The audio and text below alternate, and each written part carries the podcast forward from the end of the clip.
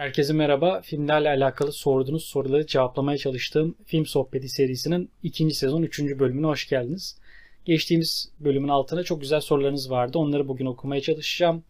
Çok teşekkür ederim hepinize teker teker diyerek Saygın Sırmacı'nın yorumuyla başlıyorum. La La Land hakkında bir soru sormuş. Sence bu filmi bu kadar farklı kılan nedir demiş. Filme olan hayranlığını belirterek. Özellikle filmin henüz başlarında beraber yürüyüp dans ettikleri sekans onu çok etkilemiş. Müzikallerde sık sık kullanılan bir teknik aslında bu.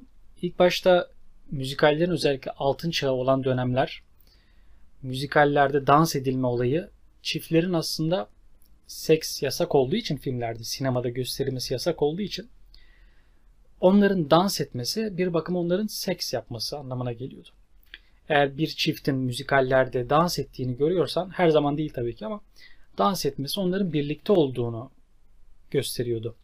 Öyle anlıyordun. Çünkü sinemada seks göstermek yasaktı. Bu sahnede aslında o klasik dönemlere hitap eden tanıştıklarından sonra bir gece yürüyüşe çıkıyorlar ve orada dans etmeye başlıyor. Müzikallerin sık sık kullandığı bir olay bu. Ee, ben de müzikal çok seven biri olduğum için özellikle işte bu sahneler direkt Singing in the Rain'a gönderme sahneler. En büyük müzikal film olarak anılır Singing in the Rain.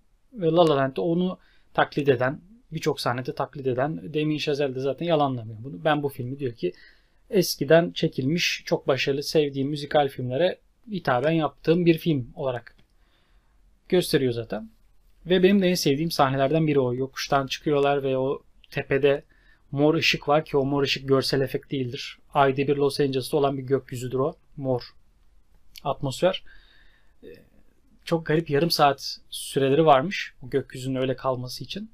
Ve o gökyüzü dinmeden, dinmeden o sahneyi çekmek zorunda kalmışlar. Sahneyi tekrar tekrar çekmişler. Yani sinemanın klasiklerinden olacak bir sahne. Berkay Eser Ertem Merhabalar Hakan abi. Sen olsan bir filmin veya filmlerin ismini değiştirirsen ne yapardın? Açıkçası ben Batman v Superman isminin çok yaratıcı bir isim olduğunu düşünmüyorum. Aklıma ilk o geldi. Batman v Superman aslında o V versus anlamında işte ikisinin kapıştığı anlamına değil de mahkemelerde özellikle Amerika'da iki tarafın davalı ve dava açan tarafların arasına V koyulur. İşte O.J. Simpson falan gibi dizilerden biliyorsunuzdur. Arada V var. O V davalılar gibi böyle hatta Dawn of Justice yani adaletin şafağı ismi de ona vurgu yapıyor aslında. Ben o Batman v Superman ismini çok sevmiyorum. Bir filmin başında o iki karakterin isminin olması bana çok da yaratıcı gelmiyor. Dawn of Justice mesela güzel bir isim. Sanki ilk ismi oymuş da yapımcı gelmiş demiş ki abi bu isimde bu filmin gişe yapması mümkün değil. Biz buna Batman ve Superman koyalım da gişe yapsın falan diye düşündüler muhtemelen. E, çok da başarılı olmadılar. Gişe çünkü gişede çok başarılı olmadı Batman ve Superman. Demek ki isimli olmuyormuş o işler. Ben olsam Dawn of Justice yapardım o film ismini. Daha iyi. Bir de bu ülkemizin sineması neden gelişmiyor sence? Ee, Birçok bölümde konuştum. Senarist sıkıntımız var. Ben senarist sıkıntımız olduğunu düşünüyorum. Yaratıcı fikirler bulmakta zorlanıyoruz. Yaptığımız tek şeyin yurt dışından çalmak olduğunu düşünüyorum. Yani her sektörde öyle. İnşaat sektöründen tutun televizyonda her şeyde yani Acun'a bakıyorsun mesela Acun yurt dışında çok tutmuş formatları alıyor ve Türkiye'de yapıyor. Bunu yerleştiriyor. Türkiye'deki YouTube kanallarına bakıyorsun mesela yurt dışında başarılı olan videoların Türkçesini çekiyor. Yani Türkiye biraz çalmak üzerine kurulu. Bilmeyenlere o ürünü satmak, yerleştirip Sinemada da bu şekilde. Alıyoruz yabancı hikayeyi Türkçe, Türkçeleştirmeye çalışıyoruz. Olmuyor yani sinema izleyicisi bunun farkına varıyor. O yüzden yeni bir şey görmediği için de olmuyor tutmuyor yani. Farklı şeylere, farklı senaryolara ihtiyacımız var. Bütçeye falan da ihtiyacınız yok. İşte bütçemiz yok. Amerikan bütçeleri bizde. Ya Arif 216 9 milyon liraya çekildi. 9 milyon lira az mı? Güzel filmin varsa Bütçeye ihtiyacın yok. Güzel hikayen varsa ihtiyacın yok. Geçenlerde paylaşmıştım 5 milyon dolar altına çekilen filmler diye. Orada zaten bunun örneklerini görebilirsin. Ömer Cihat 7 tane soru sormuşsun. Kusura bakma 7'sini de okumayacağım. Diğer arkadaşlar ayıp olur çünkü. Ama aralarından çok güzel bir soru sormuşsun. Onu seçtim. Çok iyi bir konusu olan Ama yönetmeni kötü olan bir filmin yönetmenini değiştirsen hangi filmin yönetmenini değiştirirsin? Ve hangi yönetmeni onun yerine koyarsın? Ya taze olduğu için ben Josh Trank diyeceğim. Josh Trank Capone filmini çekti yakın zamanda biliyorsunuz. Capone filminden önce de Fant Four Stick değer. Fantastic Four'u çekmişti. Ben bu adamdan nefret ediyorum. Yani Josh Trank son zamanlarda benim en çok nefret ettiğim yönetmen. Daha önce birçok yönetmen vardı ama sanırım Josh Trank'e başka bir şey gidiyorum. Çok da güzel bir hikayem vardı ve ortaya koyduğun boktan şey yani nasıl bu kadar kötü çekebilirsin bir Capone filmini başrolünde Tom Hardy'nin oynadığı bir filmi bu kadar nasıl kötü çekebilirsin diye delirdiğim bir filmde onun yerine işte başka bir yönetmen koyacak olursam e, Alf Alfonso Capone'un hikayesini kim çekecek? Mafya filmleriyle meşhur olmuş bir yönetmen çekecektir. Art, akıllara Martin Scorsese geliyor tabi. Ama Francis Ford Coppola'nın ben zirve dönemi çekseydi Alfonso Capone filmini çok hoşuma giderdi. Tabi ama Ford, Coppola'nın Apocalypse Now'dan önceki dönemi. Hani kafayı yemediği süreç. Apocalypse Now'da çok büyük bir prodüksiyon sıkıntısı yaşamıştı. Ee, çok stres altında çalışmıştı ve biraz yönetmenlik konusunda zayıfladığı söylenir hep. Ben de öyle düşünüyorum. Godfather'ı çektiği dönemlerdeki Ford Coppola Capone filmini çekseydi isterdim. Yorumun için de çok teşekkür ederim. Eymen Efe Güngör. Tenet'ı nerede izleyeceksin? Tenet'ı sinemada izleyeceğim sanırım. Yani normalde sinemaya gitme gibi bir düşüncem yok. Şu an pandemi sürecindeyiz hala. Ama sanırım Tenet için böyle en önde bile izleyebilirim. İnsanlardan uzak, sosyal mesafeli, maskemi takacağım. O film için galiba o riske değer gibi gözüküyor. Bir de Eastern Promises filmini sormuşsun. Eastern Promises benim son videolarda sık sık bahsettiğim bir film aslında. Çok beğendiğim bir yani böyle gangster filmi. David Cronenberg çekti. Çok da sevdiğim bir yönetmen. Başrolünde de e, olağanüstü oynuyor bizim Viggo Mortensen. Viggo Mortensen'ın aksan konusunda çok başarılı olduğunu düşünüyorum. Yani birçok dil bilen bir insan gerçek hayatta da. Sanırım 7 dil falan biliyor. Yani Fas'a gitmiş ben izledim. Fas'a gitmiş ve Arapçayı Fas yöresine uygun bir aksanla konuşmuş falan. Gerçekten çok entelektüel, kendini her role veren bir metot aktörü ve Eastern Promises onu kanıtlayan filmlerden. La Hain, La Hain benim sevdiğim filmlerden biri. Özellikle e, Vincent Cassel'in oyunculuğu çok iyiydi. E, çekim teknikleri olarak çok başarılı bir film olduğunu düşünüyorum. Düşük bütçesine rağmen işte düşük bütçeyle olmadığını bu işlerin. Eğer güzel bir hikayen varsa, iyi de bir başrolün varsa filmin izletirsin diye e, gösteren filmlerden biri. Seviyorum. bayılmıyorum ama seviyorum. Taksi serisini bir de sormuşsun son olarak. Taksi serisi eğlenceli. Eğlenceli. Fransız filmleri. İlk filmini en çok seviyorum galiba. Sonrakileri çıtır, çerezlik falan filmler. Ahmet Skywalker sormuş. Primer filmini izledin mi? Düşük bütçeyle çekilmiş çok underrated bir film. Bütçenize göre izleyince çok iyi bir film olduğunu düşünüyorum demişsin. Sence bu tarz düşük bütçeli filmleri bütçesine göre mi izlemeliyiz? Primer izlemedim maalesef. Ee, ama sen bu kadar övdüysen herhalde bir gün izlerim. Bu tarz düşük bütçeli filmler bütçesine göre mi izlemeliyiz? Kesinlikle öyle. Bir filmin bütçesi bence filmi yorumlarken değerlendirilmeli. Yani yönetmenin düşük bütçeyle neyi başardığı çok önemli. Ya da yüksek bütçeyle neyi başaramadığı da çok önemli. Bakıyorsun mesela e, Amazing Spider-Man 2 geldi aklıma. Hani büyük bütçeli en nefret ettiğim filmlerdendir çünkü. Amazing Spider-Man 2. Yani elinde çok iyi bir Andrew Garfield, çok iyi bir Spider-Man var. Elinde gelecek yıllarda Oscar kazanacak çok iyi bir oyuncu olan Emma Stone var. Elinde de Jamie Foxx gibi çok iyi Oscar ödüllü bir oyuncu var. Ve bunu elektro oynamaya ikna etmişsin. Jamie Foxx'u. Bu kadar mı kötü çekilebilir kardeşim yani? Hani bu kadar kötü bir film olabilir mi yani? Devasa bir bütçem var. Arkanda Sony Pictures var. Bu kadar güzel bir kadron var. Çok iyi yönetmenlerin, ekipmanların falan her şeyin süper. Ortaya koyduğum film sıkıcı, çok kötü görsel efektlerin olduğu. Hadi görsel efekte laf etmeyeceğim. Çok kötü senaryonun olduğu Jamie Foxx'u bu kadar mı kötü yönetirsin kardeşim yani? Oscar ödüllü bir oyuncuya O neydi ya? O neydi yani? O nasıl bir elektro ya? Bakıyorsun Transformers filmlerine 250-300 milyon dolara yani pahalı bir bok çizmiş adam. Affedersin. İzlediğin şey zerre keyif vermiyor. Özellikle dördüncü, beşinci bir de ikinci filmler nefret ediyorum. Ama bir yandan da bakıyorsun işte Whiplash gibi bir film var. 3.3 milyon dolara çekilmiş. Yani Türk lirasına çevirdiğin zaman Arif 216 bütçelerine yakın bir bütçeyle çekilmiş. E, işte bütçeye göre değerlendirilmeli bence film. Yani elindeki potansiyel, elindeki malzemeyle nasıl bir şey çıkarmışsın. Düşük bütçeyle neler çıkarmışsın ya da çıkaramamışsın. Bunlar çok önemli. Bir film yorumlarken özellikle de hani eleştiri yapacaksanız, bir inceleme yazısı yazacaksanız bütçesini de bir yandan kafanıza yazın. Tabii ki de filmin nasıl bir film olduğunu yorumlayın ama bütçesini de değerlendirin. İşte mesela düşük bir bütçeli bir filmdir ama görsel efektleri kötüdür. Dersin ki ya bütçesinden dolayı görsel efektleri kötü diyebilirsin. Ama Fantastic Four bakıyorsun milyon dolarlarda çekilmiş bir film. Görsel efekt facia. İşte o zaman o zaman puanın tabii ki de düşük olacak. Once Upon a Time in Hollywood'a tekrar şans vermelisin demişsin. O filmi izleyeceğim. Bir daha izleyeceğim.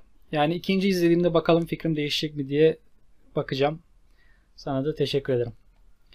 İsmini okuyamadığım bir arkadaş futbol tarihinin en iyi 3 futbolcusunu sormuş. Messi, Ronaldo hariç demiş. Ee, aslında benim alanım yani futbol. Ama Messi, Ronaldo'yu çıkarınca biraz zorlanıyor insan. Maradona diyeyim hadi. Ee, Zidane diyeyim. Bir de Iniesta diyeyim hadi. Iniesta da çok büyük başarılı olan bir oyuncu. Aklıma onlar geldi. Yani Brezilyalı Ronaldo'yu da demek isterdim. Ronaldinho'yu da demek isterdim ama onlar kiminin sakatlığı yüzünden, kiminin doymuşluğu yüzünden futbolu 3-4 seneye sadece yayabilmiş oyunculardı. Ama bahsettiğim oyuncular tüm kariyeri boyunca çok büyük başarılı olan iyi oyunculardı. Öyle araya da futbol sorusu sıkıştırmış olduk. Berk Aydın. The Notebook filmi hakkında ne düşünüyorsun? Ben tam beğenemedim filmi. The Notebook yani Ryan Gosling'i çok severim ama Notebook benim de çok sevdiğim bir film değil. İzlerken biraz fazla mı abarttınız acaba bu aşk öyküsünü? Yani biraz fazla mı sonlara doğru dramayı dramayı arttırmak için abarttınız diye düşündüğüm bir filmdi. Keyifli bir film. Naif bir film. İyi bir aşk öyküsü. Yani ama abartı şeyler çok var. Senaryosunda fazla abartı var. Çok daha sade olabilecekken birazcık abartı abartı abartı işte üstüne bu oldu, üstüne bir de bu oldu. Yani hele son sahnesi yani yeter yani kapatıyorum demiştim. Alien Goldwyn Contra Tiempo izledim mi? İzlemediysen kesinlikle tavsiye ediyorum. Harika bir film demişsin. Ben Contratiempo izledim ve çok başarılı buluyorum. Kesinlikle de tavsiye ediyorum. Aynı zamanda El Cuerpo var. Ee, The Body diye geçiyor. Ariel Polo'nun filmleri. İspanyol sinemasının yükselen yıldızlarından bir tanesi. İki filmini de öneririm ben de. Senin gibi underrated buluyorum. Kaan Aksan. Big Lebowski'nin en komik sahnesi. Ee, sanırım John Goodman'ın oynadığı sahneler diyebilirim. Yani Big Lebowski'deki en komik şey benim için Big Lebowski değil. John Goodman. John Goodman o kadar komik bir karaktere sahip ki. Yani Yahudi ama bir yandan da böyle bir öfkeli ya. Özellikle e, sanırım şeyde oturduğu kafede oturdukları sahne vardı. İşte oturacağım burada kahvemi içe, içeceğim falan filan. İnanılmaz bir oyunculuk. Her sahnesinden keyif alıyorum. Özellikle yani John Goodman'ın herhangi bir sahnesi diyebilirim. Hey man, there's a beverage here. Araya sıkıştırdım. Kötü bir Big Lebowski taklidi oldu. Bender Bending Rodriguez. Eski Frankenstein ve Dracula filmlerini neden iyi buluyorsun ve neden bu kadar övülüyor anlatırsan sevinirim. Filmlerin bütçesine göre değerlendirmesini söylediğim gibi aynı zamanda çıktığı yıla göre de değerlendirmesini vurgulayayım. Frankenstein ve Dracula filmleri 1931 ve 1932 yıllarında çıktı. Frankenstein 32 miydi 33 müydü? Her neyse. Benim ikisi de bayıldığım filmler. şu yüzden çok değerli filmler. Sinemanın emeklediği dönemler aslında. Yani emeklediği değil de hadi emeklediği biraz aya- ayağa kalktığı dönemler. İşte büyük prodüksiyonların da artık başladığı sinema evresiydi. 30'lar özellikle. Sessiz sinemadan çıkılmış falan filan. Ya bir film bu kadar güzel bir sinematografiye sahip olabilir mi o dönemde? Yani sinemanın emeklediği dönemlerden daha yeni çıkmışsın. Bu kadar güzel gözükür mü bir filmler ya? Bu kadar güzel oyunculukların olduğu ve bu oyunculukların sinematik devasa işte tiyatral havalara girmeden çok naif bir şekilde yapılabildiği Frankenstein özellikle benim favorim bu ikisi arasında. Bu kadar güzel bir ambiyans olabilir mi? Frankenstein karakteri ne kadar güzel oynanmış. Ne kadar güzel makyajı yapılmış. Ya Allah'ın cezası Capone filminin makyajına bak bir de 1932 yılındaki Frankenstein'ın makyajına bak. Bu kadar 100 yıl olan filmler arasında bu kadar büyük bir kalite farkı olabilir mi ya? Gelişmesi gerekiyordu sinemanın yani. Ama bakıyorsun Frankenstein o kadar inandırıcı ki. Yani bir Frankenstein öyküsü izlediğine size, sana o kadar güzel ikna ediyor ki. Özellikle prodüksiyon olarak, çekim teknikleri olarak hele bir e, değirmen vardır. O değirmenden düştüğü bir işte Victor Frankenstein'in düştüğü bir sahne var. Ne kadar güzel bir sahne ya. Yani Dracula filminde özellikle e, özellikle eskisinden bahsediyorum ama hani Keanu Reeves'li olan Dracula Ford Coppola'nın çektiği değil. Eski Dracula filmi. Eve geliyor ve eve eve girdiği zamanki o gerilim çok güzel ya. O dönemde böyle bir korku filmi gerebilmesi çok etkiliyor beni. Hala birçok film bunu başaramıyor yani. Onu 100 sene önce adam çekmiş. Dönemine göre değerlendirilmeli bu eserler ve 1931'de adam ne kadar güzel bir film çekmiş diye izlenmeli. Yoksa sinemada tabii ki de gördüğümüz şeyler oldu ama işte bakıyorsun prodüksiyon büyümüş. Ford Coppola çekiyor Dracula'yı ama 31 yapımı çok daha iyi. İşte bazen filmlerin hakkı bütçe arttığı zaman değil, eserin kendisine baktığı zaman verilmeli. Saçma bir cümle oldu ama anladınız siz. Tolga Özlü. Bir filme verdiğim puan hiç, hiç zamanla dramatik şekilde değişti mi? Nocturnal Animals için değişmişti.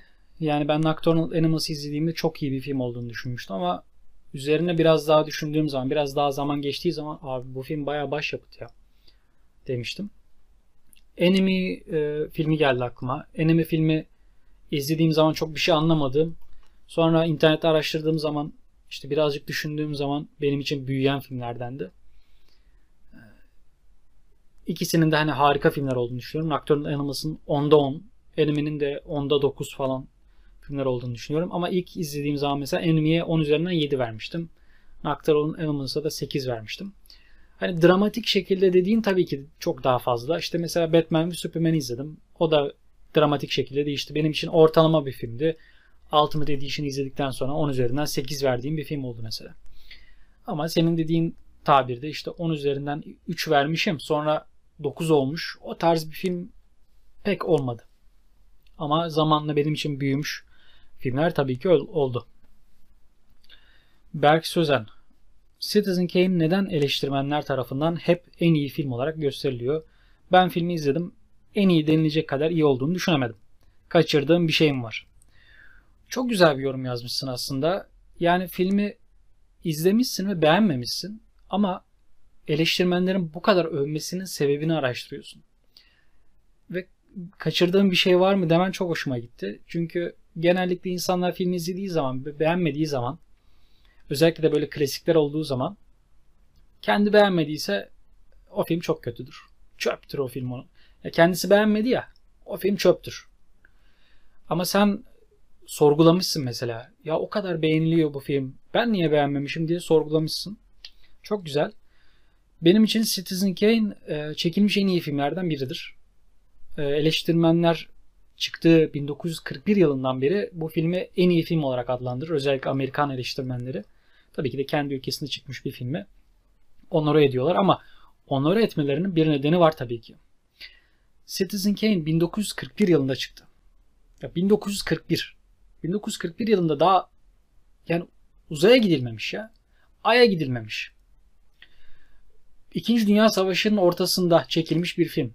Orson Welles 25 yaşında. Ve 1941 yılında daha önce çekilmemiş o kadar güzel bir sinematografisi var ki. Özellikle gölge oyunlarının çok iyi kullanıldığı ilk filmlerden biridir. Twist olayının ilk geldiği filmlerden biridir. Twist'in çok başarılı olduğu filmlerden biridir yani. Ve deep focus dediğimiz öndeki ve arkadaki objelerin aynı şekilde odaklanıldığı bir kamera tekniği var. Çok güzel kullanılmış ve daha önce görülmemiş bir şey. Ve bu tekniği ilk kullanan film. 1941 yılında çıktığı zaman o film çok büyük bir filmdi. O filmi izleyenler 1941 yılında daha önce öyle bir film görmemişti. Bu yüzden çok önemli. Belki bugün vizyona soksan Citizen Kane'i çok iyi bir filmdi diyeceğiz ama sinema tarihinin en iyi filmlerinden biri demeyeceğiz. Çünkü bu filmin açtığı o yolu e, çok kez gördük zaten. Ama işte Citizen Kane olduğu için gördük. Citizen Kane o yolu açtı ve diğer filmler onu takip etti. Bazen işte yaptığı şey değil de ilk yaptığı şey olması çok değerli. Bu film yani devrimsel bir film. Hiçbir film sinema tarihinde neredeyse hiçbir film benim için 2001'de mesela aynı boyuttadır. Bir bilim kurgu filmi için çok devrimsel bir filmdir. Citizen Kane de sinema tarihinde çıktığı dönem itibariyle yaptığı şeylerin en büyük devrimsel olduğu işlerden biridir. Bu yüzden bu kadar büyük bir film. Ve çok iyi bir filmdir. Yani sadece teknik açılardan ne kadar üstün bir film olması, devrimsel olması değil, çok da iyi bir filmdir. Yani benim için bir başyapıttır yani. Çekilmiş en iyi filmlerden biridir ve kaçırdığım bir şey var aslında. Ee, belki bir daha izleyebilirsin. Belki biraz daha analitik yaklaşabilirsin. Ee, o açıdan yani. Umarım anlatabilmişimdir kendimi. Eren Yılmaz. Bu filmi keşke ben yönetseymişim dediğin filmler. yani tekrar edeceğim ama kendimi Capone filmi Capone filmine keşke ben yönetseymişim. Ya da Josh Trank harici herhangi bir yönetmen de olabilir.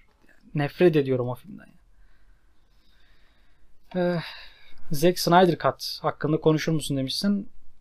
Onun hakkında bir video çektim. Batman v Superman'i de konuştuğum bir film gecesi programı çektim. Onu izlemişsindir zaten. Nisma Productions. Abi Tarkovski'nin günlüklerinden ibaret kitap olan Zaman Zaman içinde okumanı öneririm. Stanley Kubrick ve Tarkovski sorusu sorulmuş kendisine. Ben de kıyaslamak istemiyorum ama kitabı okursan Tarkovski'nin ne kadar zorluklar içinde o filmleri çektiğini görürsün. Kubrick'in bence o kadar bütçe sorunu olmamış. Tarkovski ise adeta her film için mücadeleler etmiş. Demişsin. Ee, hatta demişsin ki yapmak istediği filmlerden birileri hani bazılarını çekememiş demişsin. Çok güzel. Ama e, ben ortaya koyulmuş bir şey yorumlayabilirim. Ben hayalleri yorumlayamam ki. Adam ortaya bir film koymuş ve ben bu filmi yorumlayabilirim. Ya işte elinde 15 milyon dolar daha bütçe olsaydı neler çekerdi bu adam deyip izlediğim filmi 10 üzerinden 8 vermişim 10 mu yapayım? Bu filmin hakkı daha fazla çünkü bütçesi olsaydı çok daha iyisini çekerdi. Yani böyle yaklaşamam ben bir sinemacıya. Ki ayrıca Solaris filmi öyle düşük bütçeyle çekilmiş bir film değil. Hani 2001, 2001 filmi daha büyük bütçeli ama Tarkovski'nin Solaris'i de iyi bütçeye sahipti. 1 milyon ruble falan galiba. O da işte 10 milyon dolara mı ne denk geliyor hani günümüze uyarlayınca. Enflasyona göre değişir tabi. İyi bir bütçesi var yani. Tarkovski'nin ben sinemasını zaten böyle bütçeye ihtiyaç duyduğunu da düşünmüyorum. Yaptığı filmler genelde kişisel, şiirsel filmler. Bu filmlerin illa bütçeye sahip olması da gerekmiyordu bence. Ha, diyebilirsin ki bütçesi olsa belki çok daha güzel prodüksiyonlar olan filmler çekebilirdi. Çekseymiş kardeşim yani ne yapayım yani? Ne yapabilirim? Keşke çekseymiş tabii ki de. Ben de görmek isterdim Tarkovski'nin çok daha büyük prodüksiyonlu filmler çekmesi isterdim ama zaten çektiği filmler yeterince iyi ki. Ee, ben geçen bölümde Tarkovski ile Kubrick'i karşılaştırmıştım. Ona hitaben ithafen yorum yapmış Nisma.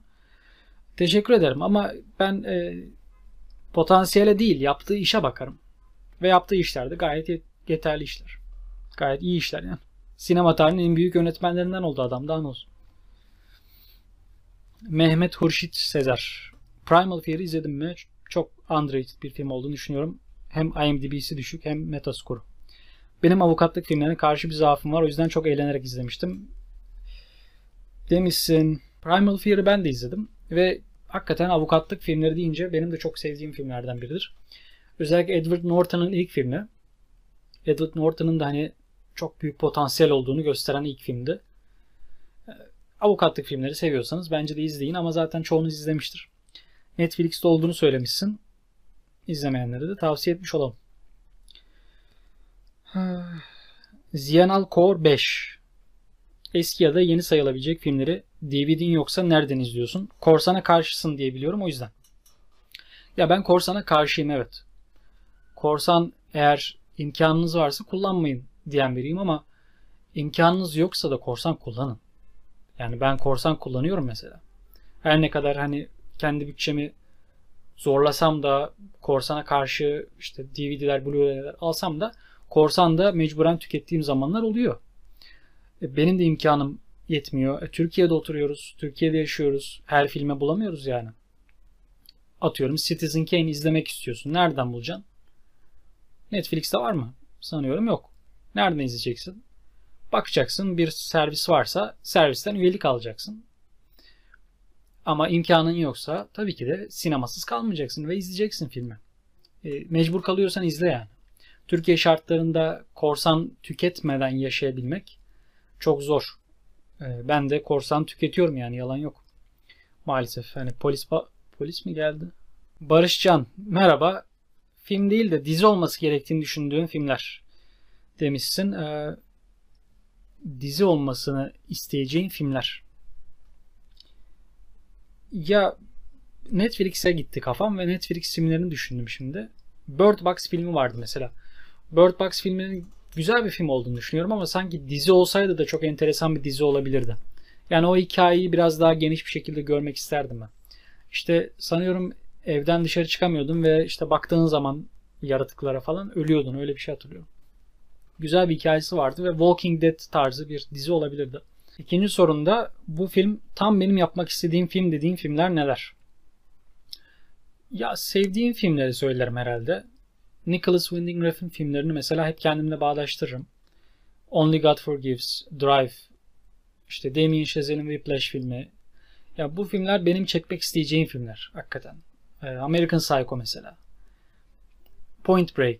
Bu filmler benim zaten sevdiğim filmler ve bu filmler sanki benim için yapılmış gibi hissettiğim filmler. O kadar kişisel bağ kurduğum filmler. Yanlış anlamayın ben bir şey değilim. katil değilim ama bu filmleri izlerken kendime bağlaştırıyorum. Nedense. Ama en çok özellikle Drive ve Only God Forgives tam benim çekmek istediğim filmler. Yani neon ışıklar olsun, başrolünde Ryan Gosling gibi tam benim seveceğim oyuncu tipi olması. Donuk, işte az diyalog olması, soğuk bir havada olması ve ama bir o kadar da canlı bir renkli paleti olması. Bu filmler benim yapmak istediğim filmlere çok yakın. Yani benim şu anda bir kısa film projem var mesela. İnşallah bir gün çekeceğim. O film bayağı esintiler taşıyor Nicholas Winding Refn'den. İzlediğiniz zaman eğer bir gün izlerseniz zaten göreceksiniz. E, adam tam benim istediğim tarzda filmler yapmış. Ben de yapmak istediğim zaman onun çakması gibi olacak ama olsun. Kolumda vurmuş oldum. Bir de e, Taika Waititi'nin Star Wars filmi yöneticiyi açıklandı. Ne düşünüyorsun? E, sevdiğim yönetmen. O yüzden güzel bence. Mustafa Demir, Türkiye'de bir ünlünün Hollywood'da film çekecek. Hollywood'da Türkiye'den bir ünlünün filmi çekilecek olsa hangi ünlünün çekilmesini isterdin? Hmm. Türkiye'de bir ünlünün. Ee, ne bileyim Barış Manço geldi aklıma. Barış Manço olabilir de ilginç bir hikaye olur muydu bilmiyorum ama hani herkes tarafından sevilen çok ikonik bir karakter. Zeki Müren mesela. Zeki Müren de bence epey ilginç bir hikaye olabilirdi. Kim oynar bilmiyorum başrollerini ama ilk aklıma gelenler onlar oldu. Ee, bir de Oriol Polo'yu sormuşsun. En underrated yönetmenlerden değil mi demişsin. Az önce evet ben seni onaylamış oldum. Kenan Yücel. YouTube'da sinema kanalı açmayı düşünüyorum. Ekipman, içerik vesaire tavsiyelerin neler olur? Ya tavsiye alınacak kişi ben miyim bilmiyorum. Çünkü hani kanalımın çok büyük bir başarıda olduğunu düşünmüyorum. Hani filme gitmeden önce mesela çok daha başarılı bir kanal. Ve bu YouTube platformunda nasıl içerik üretilmeli bunu çok daha iyi bilen biri. Belki ona sormalısın ama naçizane düşüncelerim varsa e, şunları söylemek isterim. Naçizane düşüncelerimi söylemek isterim. Clickbait yapmaktan kaçınma. E, clickbait ayıp değil. Ben mesela clickbait yapmayı çekiniyorum. Çünkü yani kendime yakıştırmıyorum clickbait yapmayı. Ama son zamanlarda onu kırdım biraz. Hani YouTube'da clickbait yapmak zorundasın. Yaptığın içerik izlenmek istiyorsan işte The Lighthouse inceleme yazma. Bu filmi izlerken kafayı yiyeceksiniz falan yaz. Bu tarz içerikler daha fazla izleniyor. E, videoda sıkıcı olmamaya çalış. Temposu yüksek olsun. Benim gibi olma. Ben biraz durağan konuşan bir insanım. O yüzden birçok kişiye ulaşamadım zaten. Sen hızlı ol. Kurgu video programı indirdiğin zaman kurgularını işte hep süratli yap. Temponu yüksek yap. I, n, ı falan yapma. Durağan konuşma. Oraları hep kırp. Hızlı konuş. Nasıl bir video izlemek istiyorsan, sen nasıl bir kişiyi izlemek istiyorsan onları onlardan isim kaynağı al ve onları uygula. Video başlıklarına işte clickbait'e falan önem ver. Zaten ekipman falan filan çok önemli değil bence. Telefonla falan çek işte. Bir tane mikrofon alacaksan da alırsın. Ben mesela kulaklığımın mikrofonunu kullanıyorum. Öyle bir şey de yapabilirsin. Tavsiyelerim bunlar olur yani kısaca. Çekinme clickbait yapmaktan. Ve video programı olarak da şunu önereyim. Ee, Camtasia Studio 8 var. Çok basit uygulaması. Ee, çok basit bir kullanış var. Ben Camtasia Studio 9 programına geçtim şimdi. Ama 8 mesela çok basit kullanması 9 da olur. 9'u da kullanabilirsin. Ee, ücretli programlar ama e, yasal olmayan yollarda da video programları edinebilirsin. Yani ben öyle yaptım diye demiyorum. Hani ben öyle yaptım demiyorum asla. E, polis gelecek birazdan herhalde. Gökhan. Sevdiğin bir yönetmen ve bir oyuncunun sevmediğin birer filmlerini silebilseydin bu hangi filmler olurdu? Teşekkürler. sevdiğim bir yönetmen. Neil Blomkamp'ın e, sevmediğim bir filmi var. Chappie. Chappie kötü bir film değil ama Neil Blomkamp çok sevdiğim yönetmen olduğu için işte District 9, Elysium gibi filmler çekmişti. Chappie benim için çok çok matah bir film değildi.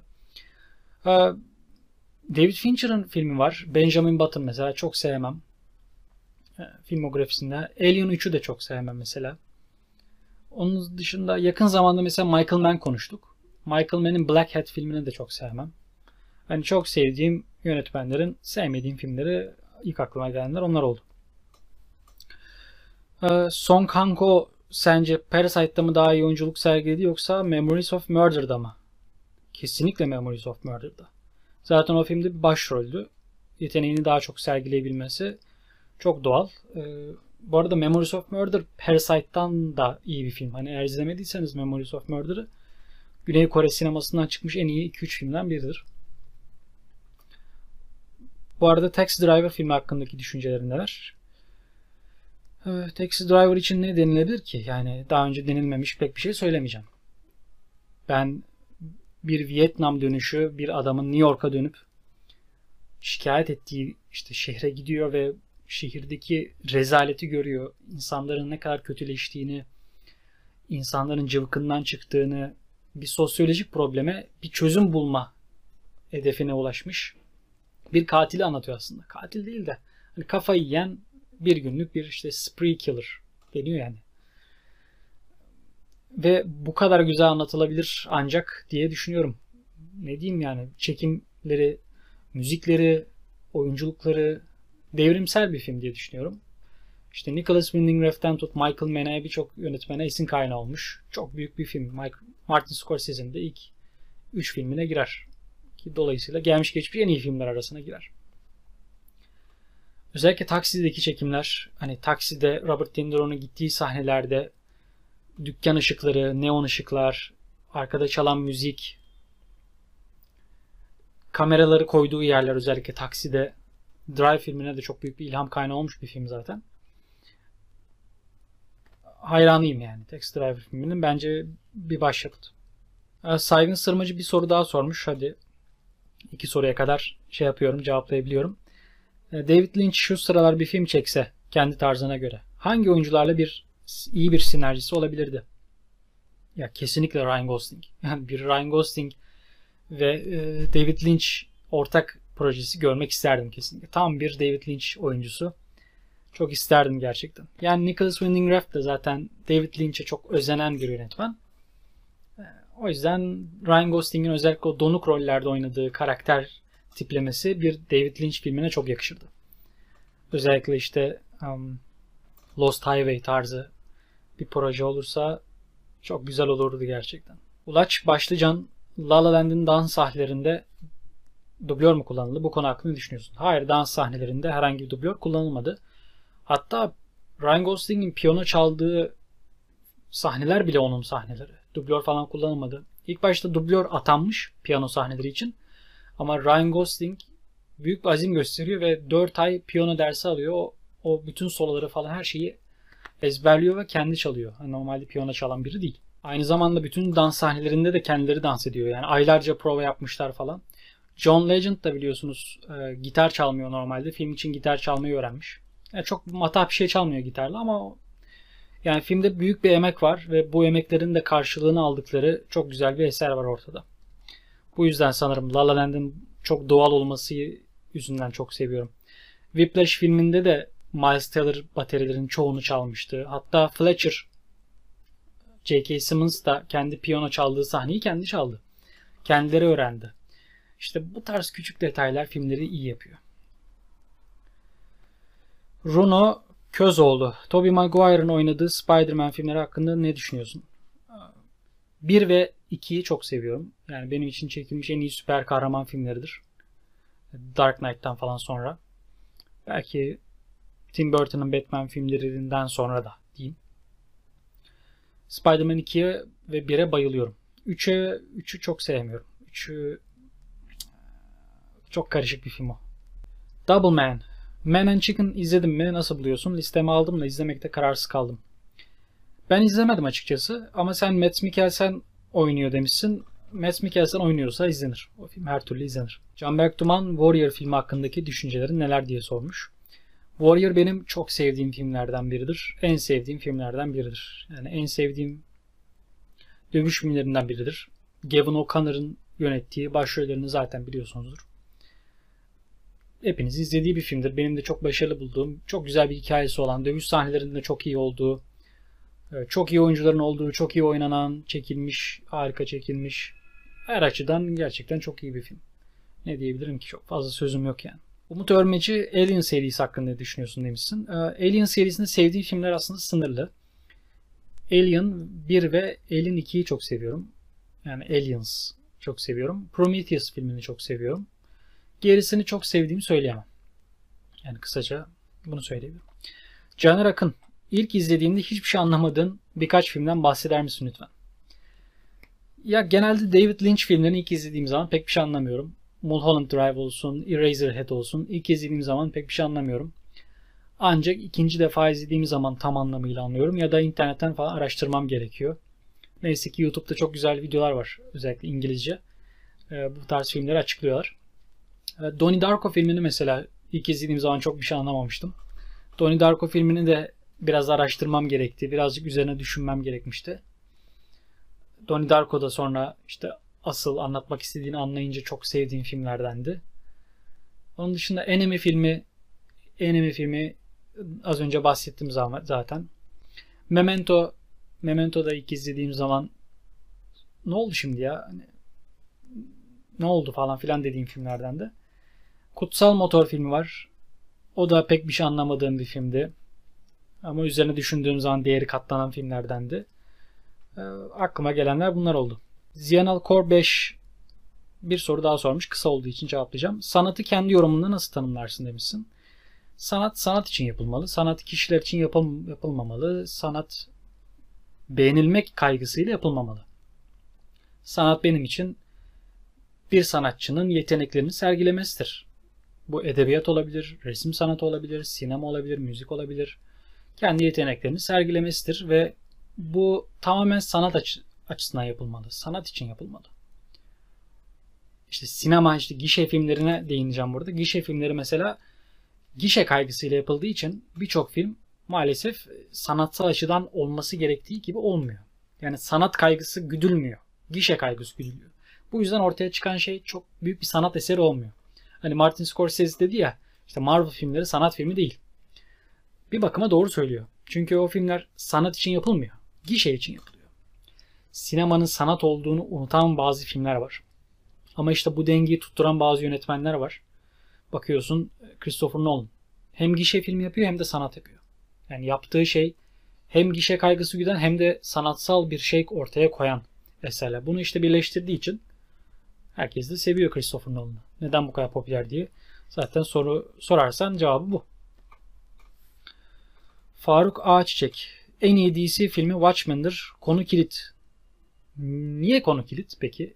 Yani bir argüman sunmamışsın ki sen. Sen kendi düşünceni söylemişsin. Demişsin ki ben tartışmıyorum kardeşim. Benim için en iyi film Watchmen'dir. Tartışmıyorsan o zaman ben de seninle tartışmam. Asıl argüman şu olmalı. En iyi DC filminin Watchmen olduğunu düşünüyorum ve bunu herkesle tartışabilirim. Bak öyle dersen bana çok daha ikna edersin. Ben de derim ki mesela hayır The Dark Knight'tır. En iyi DC filmi derim. Seninle tartışırız ve fikirlerimizi beyan ederiz. Ama sen şu anda en iyi DC filmi Watchmen'ır demişsin. Başka da bir şey dememişsin. O zaman çok tartışılmaya fırsat vermiyorsun. E tartışamıyorsan da o zaman argümanını çok iyi savunamıyorsundur. Yani konu kilit falan bana çok ters şeyler. Bence her konu tartışılmalı. En güvendiğin sorular bile tartışılmalı. En emin olduğun şeyler bile tartışılmalı. Diye düşünüyorum. Mert Turan. Victoria filmini izledin mi demişsin. Bir de Dark dizisini ya Mert Turan seni üzeceğim ama ikisini de izlemedim. Ama Dark dizisini 3. sezon geleceği için izlemeyi düşünüyorum. İlk iki sezonunu merak ediyorum çünkü. Taylan Yılmaz sevdiğin sürrealizm içeren ya da sembolik anlatıma sahip filmler var mı? Hangileri? Ya sürrealizm deyince aklıma direkt Salvador Dali'nin sanat yönetmeni olduğu Spellbound filmi geldi. 1945 yapımı Alfred Hitchcock'ın yönettiği bir film. Ve Salvador Dali sanat yönetmenliği yapıyor o filmde. Çok güzel sahneler var. Ee, Birçok sahneyi, e, dekorları falan o yaptı. O yüzden zaten Salvador Dali bir sinema projesinde yer almıştı. Daha ne olsun izleyin. Taymas Kaledi. Neredesin? Ee, The Tree of Life filmini yeterince konuşmadın. Hadi biraz daha konuşalım, övelim. Filmdeki konuyu böyle bir anlatım diliyle aktarması herkesi etkileyebilecek bir film. The Tree of Life e, hayatı sorgulayan çok felsefik bir film ve bu felsefikliği sadece felsefik cümlelerle falan anlatmıyor. Görselle de anlatıyor. İşte dünyadaki en ufak objeden, en ufak canlıdan uzayı, işte en büyük şeyleri gösteriyor. İnsanları gösteriyor, gökyüzünü gösteriyor, dünyayı gösteriyor, dünyanın güzelliklerini, şeyleri, her şeyi gösteriyor ve hayatı sana sorgulatıyor. Zaten Terence Malick hayatı ve dini çok kullanan bir yönetmen. Ve Tree of Life da benim için hani hem görsel olarak hem de anlatım dili olarak çekilmiş en iyi filmlerden biridir. Yani 21. yüzyılın en iyi 2-3 filminden biridir. Hatta liste yaptım. O listede ikinci sırada yer alıyor. 21. yüzyılda çekilen filmler adına. The Tree of Life anlatabilecek, bu hikayeyi anlatabilecek en iyi şekilde anlatıyor ve çok iyi oyunculuklarıyla özellikle sinematografisiyle bunu çok iyi yapıyor. Hani kısaca bunu söyleyebilirim sana. Bu programı çok uzatmamak kaydıyla. Bir de İran sineması hakkında düşünceleri merak ediyorum ve önerebileceğim filmler var mı? Ya İran sineması çok benim uzmanlık alanım değil. Ama Abbas Kiarostami, işte Asar Farhadi benim çok sevdiğim İran yönetmenleri. Özellikle bizim Türkiye ile çok coğrafi olarak çok ortak yönleri olsa da toplumumuz çok benzese de özellikle Türkiye'nin doğusu İran kültürüne çok benziyor. Zaten aynı coğrafyadayız. O yüzden aynı kültüre sahip olmamıza rağmen onların bu kadar güzel filmler çıkarıyor olması ama bizim bir iki yönetmen dışında bunu başaramıyor olmamız beni çok üzüyor. İran sadece sinema olarak değil, resim sanatı olarak da çok üstün. Yani bizim çok ötemizde. Birçok sergide birçok İran sanatçısının resimlerini bulabilirsiniz. İran bizim çok önümüzde sanat açıdan diye düşünüyorum. Ulaş Tecelli sence Justin Hurwitz ileride Hans Zimmer'ın yerini alır mı? Ee, bence farklı sanatçı tipleri. Hans Zimmer daha çok gişe filmlerinin görkemli sanatçısı. Justin Hurwitz daha biraz daha naif, biraz daha daha sıkışık bir türe sahip ama o türde çok iyi olan bir sanatçı. Hans Zimmer mesela e, Interstellar'la benim o algımı kırdı mesela. Interstellar'da çok daha naif parçalar vardı. Çok duygusal eserler de vardı. Hani bam bam bam eserler yoktu. Bir iki tane vardı. Hans Zimmer daha çeşitli diye düşünüyorum. Justin Hurwitz ise daha caz odaklı ve biraz daha klasik müziğe yakın, biraz daha klasik eserler yapıyor. Ama çok iyi yapıyor. Ben ikisinde büyük bir hayranıyım zaten biliyorsunuz.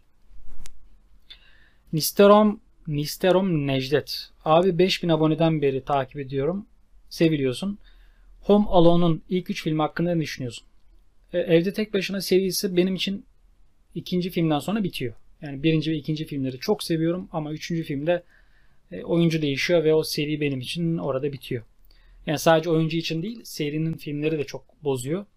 O yüzden pek sevdiğimi söyleyemem. Hagrid 97, Brian De Palma'nın 84 yapımı Body Double filmini izlememi önermişsin. Benim de izlemek istediğim bir filmdi aslında. O yüzden e, izleyeceğim mutlaka. Yusuf Kemal Kılkış, One Flew Over the Cuckoo's Nest üzerine biraz konuşabilir misin demiş. Ya drama olarak çok güçlü, çok iyi oyunculukların olduğu, çok iyi diyalogların olduğu, harika bir senaryo sahip, harika diyalogları olan, çok naif, çok güzel bir film. Jack Nicholson'ın da en iyi oyunculuklarından biridir. Bir klasiktir zaten. Çok bir şey bahsetmeme gerek var mı? Yani hepinizin bildiği bir sinema eseri ne kadar iyi olabilirse o kadar iyi olan bir drama diye düşünüyorum. Ve çok büyük bir klasik. İzlemediyseniz izleyin. Guguk Kuşu Türkçesi. Exorcist sence de çok iyi bir korku filmi değil mi? Kesinlikle öyle. John Favreau'nun 2014 yapımı Tatlış Şef filmini izledim mi? İzledim ve o filmi izlerken her seferinde acıkıyorum. Çünkü çok güzel yemekler var. Çok matah bir film olduğunu düşünmüyorum ama güzel çekilmiş, naif, çok tatlı bir film. Dediğin gibi. Bartu Koray Öztürk. Sinemada artık herkes aksiyon ve patlamalar dolu filmler yapıyor. Blade Runner 2049 gişede pek tutmadı. Sence bu tür filmler yok olacak mı? Bir diğer sorum ise sinemaya sanat gözüyle bakmayanlar hakkında ne düşünüyorsun? Örneğin Clockwork Orange izlerken öf karıya bak diyen tipler. İkinci soru ilginç bir soruymuş. İlk filme yorum yapacak olursam hani Blade Runner 2049 deyince kastettiğin sanatsal filmler mi? Eğer sanatsal filmlerin yok olacağını düşünüyorsan öyle bir şey olmayacak. Heh, Blade Runner 2049 gibi 200 milyon dolar bütçesi olan ve patlamalar olmayan gerçek bir blockbuster sanat karışımı bir film görecek miyiz ileride? Zor. İşte birkaç yönetmen dışında bunu yapacak kalmayacak gibi diye düşünüyorum. E, dediğim gibi aksiyon ve patlamalar tabii ki de 90'lardan sonra özellikle yükselişe geçti. Aksiyon sineması çok daha fazla gişe yapıyor. Yapacak bir şey yok. Toplumların IQ'su düştükçe filmlerin de IQ'su düşüyor. Yapacak bir şey yok. Ama sanatsal filmler asla ölmeyecek. Yani sinema ölse bile, gişe filmleri ölse bile sanatsal filmler kalacak. Çünkü illaki herhangi bir ülkede olursa olsun sanat icra etmeyen, etmek isteyen sanatçılar tükenmeyecek. Buna bir şeyin olmaz. İkinci soruna e, bir cevabım yok. Sen zaten hani cevabını vermişsin aslında soruyu sorarken. Fahrettin Cürekli Batır. Güzel bir soyadım varmış. The Sopranos'u izledim mi? İzlediysen senin için yeri nedir? Ya ben tamamen izlemedim ama izlediğim kadarıyla da söyleyeyim. HBO'nun gerçekten televizyon sinemasının televizyon sineması ne demek? Televizyon dünyasının en iyi kanalı olduğunu ve en iyi dizileri çıkarttığını kanıtlayan dizilerden biri. Sopranos. Çok iyi oynanan ve çok iyi bir senaryoya sahip, çok güzel bir hikaye sahip bir eser. Her ne kadar ben bir mafya babasının bir psikologla bu kadar açık şekilde konuşabileceği konusuna pek ikna olmasam da çok güzel bir eser olduğunu düşünüyorum. Ve tamamını da tamamlamak istiyorum aslında. Yunus Emre senaryosunun çok iyi ama oyunculukların kötü olduğunu düşündüğüm bir film var mı? Senaryosunun çok iyi, oyunculukların çok kötü olduğu. Man from Earth. Man from Earth çok iyi bir senaryoya sahip ama amatör bir iş olduğu için çok düşük bütçesine karşılık çok iyi olmayan oyunculara sahip bir film. Man from Earth geldi aklıma. Ama yine iyiydi yani. Birkaç oyuncu fena değildi. Özellikle başrolü iyiydi. Ama yani genel olarak baktığın zaman çok iyi oyuncular yoktu. Onu söyleyebilirim. Enes Kara. Bazı yönetmenlerin filmlerini izlemek için birikim gerekli mi? Sırf bu yüzden Bergman gibi yönetmenlerin filmlerini erteliyorum. Filmin vermek istediklerini tam alamam diye. 17 yaşındayım demişsin. Çok doğru yapıyorsun. Bence 17 yaş için hani herkes için aynı şey geçer değil. Her 17 yaşındaki birey aynı değil. Ama genel olarak 17 yaşındaki bir bireyin ne bileyim Louis Buñuel, Ingmar Bergman, Tarkovski sinemasını tam anlamıyla anlamayabilir, anlayamayabilir. O yüzden ben biraz daha beklemen gerektiğini söyleyebilirim. Ben çünkü 16-17 yaşlarımda bu filmleri izlediğim zaman şimdi izlediğim zaman çok farklı yorumlayabiliyorum. O yüzden evet bence biraz ertelemen çok mantıklı karar. Berk San Dallas Buyers Club hakkında ne düşünüyorsun? Dallas Buyers Club 2013 senesinin en iyi Oscar ödülünü alan filmiydi. Hakikaten çok güçlü oyunculuk performanslarına sahip olduğunu düşünüyorum. Jared Leto e, Jared Leto ve Matthew McConaughey. Alright, alright, alright. Çok iyi oyunculukların olduğu, hakikaten Jared Leto özellikle. Yani iyi bir film. Hani fazlasını söyleyemem. İyi bir hikayeye sahip. Çok güzel oynanan, çok iyi bir filmdi. Fazlası değil ama benim için. Joaquin Phoenix'in sana göre en iyi performansı The Master. Paul Thomas Anderson'ın filmi The Master. Geekstra Creep 1 ve 2 filmlerini izledim mi? Creep sanırım korku filmleri. Ben korku filmleri klasikleri hariç son dönemin korku filmlerine işte jump scare'lerin olduğu korku filmlerine çok giremiyorum. Biraz korkuyorum. O yüzden çok yorum yapamayacağım o filmler hakkında. Halloween filmler hakkında ne düşünüyorsun? Halloween benim için ilk filmi çok iyi olan gerisi çok iyi olmayan filmler. Halloween 1'i ama hayranım. Yani John Carpenter. Zaten çok severim. Z- Xerox Bayge. Alien'a bir reboot gelse 40 yıl geçmiş Alien Alan Ripley falan nasıl olurdu? Çok güzel olurdu. Ben de görmek isterdim. Ama adam akıllı yapılacaksa. Yani Ridley Scott çekmesin. Artık Ridley Scott yeter. Denis Villeneuve falan çeksin. Çok güzel olurdu. Unknown Reservoir Dogs filmine öven de var. Yeren de demişsin. Sence izlenmeli midir? Bence kesinlikle izlenmelidir. Bence çok iyi bir film. Özellikle işte Tarantino'nun ilk filmi normalde arkadaşlarıyla çekecekmiş. 30 bin dolar biriktirmişler. Ama sonra Harvey Keitel işte insanın çevresi olunca Harvey Keitel'e Keitel'e ulaşıyor senaryo ve çok beğeniyor. Ya ben bu filmde oynamak istiyorum falan diyor. Filmin bütçesini 1,5 milyon pardon 1.2 milyon dolara falan çekiyor. Ve ortaya bu film çıkıyor. Sonra da Tarantino yürüyor. Mert Kurçay. John Carpenter filmleri hakkında düşünüyorsun? Özellikle The Thing, Escape from New York, Big Trouble in Little China demişsin. Ya ben John Carpenter meraklısıyım. Çok sevdiğim bir yönetmen. En sevdiğim yönetmenlerden biridir. Özellikle e, The Thing çekilmiş en iyi korku filmlerinden biridir. Yani çıktığı yıla baktığın zaman yapılan o işte o karakter tasarımları, o karakterlerin maketlerin işte görselleri, gerilimi, atmosferi o karlı yerde kapana kısılma hissini çok iyi vermesiyle özellikle de Kurt Russell ne kadar nasıl bir karizmadır ya. Söylediğim filmlerin hepsinin başrolünde zaten Kurt Russell oynuyor. Nasıl bir karizmadır ya. Escape from New York'taki Snake Plissken ne kadar karizma bir karakterdir ya. Escape from New York benim en sevdiğim filmlerdendir bu arada. En sevdiğim 50 filmden biridir. Yani bir hastasıyım yani filmin müzikleri olsun, görüntü yönetmenliği olsun her şeyin hastayım. Big Trouble in Little China sevdiğim John Carpenter filmlerinden değil. Yine seviyorum ama hani önceki film diye bahsettiğim filmleri daha çok seviyorum.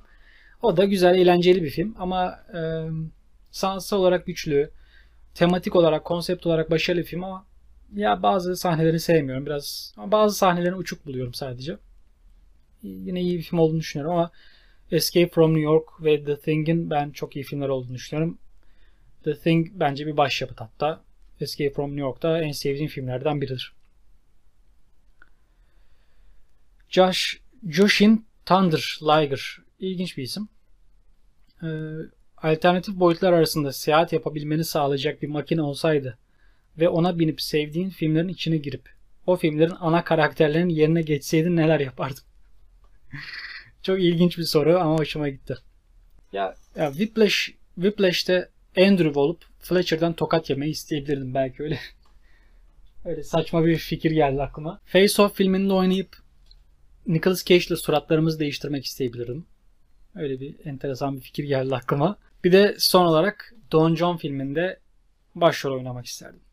Joseph Gordon-Levitt'in yerinde oynamak isterdim. Muharrem Şengül Children of Men'i sormuşsun. Daha önceki bölümlerde konuştuğum bir filmdi ama kısaca sana şöyle söyleyeyim. Distopik filmler arasında gerçekten çok sevdiğim Alfonso Cuarón'un da ne kadar büyük bir yönetmen olduğunu gösteren filmlerden biridir. Özellikle filmdeki Pink Floyd Animals albümüne yapılan göndermeyi çok beğenirim. İsmet, yorumlarda herkes aynı soruları soruyor. Whiplash Drive, Ryan Gosling falan. Ben de farklı bir soru sorayım demişsin. Ee, Tarkovski'nin varisi Andrei Zvagintsev sormuşsun. Ee, Andrei Zvagintsev soyadını bir türlü düzgün okuyamadım yönetmen. Ee, Zvagintsev'i ben iki filmini izledim. Loveless ve Leviathan'ı izledim. Hakikaten Tarkovski'nin varisi denmesini hak eden bir o ünvanı karşılayan bir yönetmen diye düşünüyorum. Rus sinemasının şu an şiirsel işte aile, din gibi konuları şiirsel anlatan bir filmografiye sahip. Tarkovski'ye en yakın şey olduğunu düşünüyorum hakikaten. Yani Nuri Bilge Ceylan sinemasını seviyorsanız Zvagin seviyede çok seversiniz diye düşünüyorum. Furkan Erdoğan, filmlerdeki SJW olaylar hakkında ne düşünüyorsun? SJW bilmeyenler için söyleyeyim. Ee, işte filmlerde özellikle feminist şey olumsuz bir şey aslında. Klavye delikanlısı gibi bir şey. Kötü bir tabir yani. Ee, ben bu konuda biraz şeyim yani filmlerde LGBT karakterlerinin, siyahi karakterlerin, e, feminist karakterlerin olması gerektiğini düşünüyorum. Çünkü bu hayatımızda da olan şeyler. Yani ben sinemanın hayatın bir yansıması olarak olduğunu düşünüyorum. Her film olmasa da. Ve sinemada bu tarz yaklaşımların olması gerektiğini, doğal olması gerektiğini düşünüyorum. Ama bazı firmalar var. Hani isim vermek istemiyorum ama her yapımında özellikle hani tepki alsın da işte LGBT karşıtı insanlardan tepki alsın da reklam olsun diye koyduğunu düşündüğüm firmalar var. İşte o doğal değil. Sen eğer senaryonda bir karakter yazdıysan ve bu karakter LGBTQ karakteri midir? Feminist bir karakter midir? E, siyahi bir karakter midir? Beni ilgilendirmiyor. Yani bu çok doğal bir şey zaten. Yani heteroseksüel ne kadar doğalsa benim için homoseksüel de o kadar doğal. O yüzden e, bu çok doğal bir şekilde yapılmalı. Yani insanlar tepki çeksin işte Oscar alayım bu filmi ben böyle yazayım da Oscar'da ilgi görsün diye yapılmadığı sürece ben o taraftayım. Mustafa Demir. Merhaba Hakan abi. Favori dizilerin ile ilgili video çekmeyi düşünür müsün? Belki olabilir evet. En iyi, en sevdiğim filmleri çekmiştim. Diziler için de belki çekerim. Çok dizi insanı değilimdir. Yani ama sevdiğim dizileri konuşacağım bir program olabilir. Berkay Akgül çok zor bir soru sormuşsun. Gone Girl mı Prisoners mı demişsin. İkisi de birbirinden güzel filmler. İkisini de eşit derecede seviyorum. O yüzden kıyaslamayacağım. Gone Girl çok sevdiğim bir film. Prisoners çok sevdiğim bir film. Ama hangisi daha iyi diye soracak olursan ya cevap vermeyeceğim çünkü ikisini de eşit derecede seviyorum galiba. Ve evet yorumlarınız bu kadarmış. Umarım keyif almışsınızdır. Bir sonraki bölüm için daha önce sorulmamış soruları birazcık da yaratıcı sorular olursa sizler için de daha keyifli olması adına rica ediyorum. Bir sonraki videolarda görüşmek üzere. Hoşçakalın.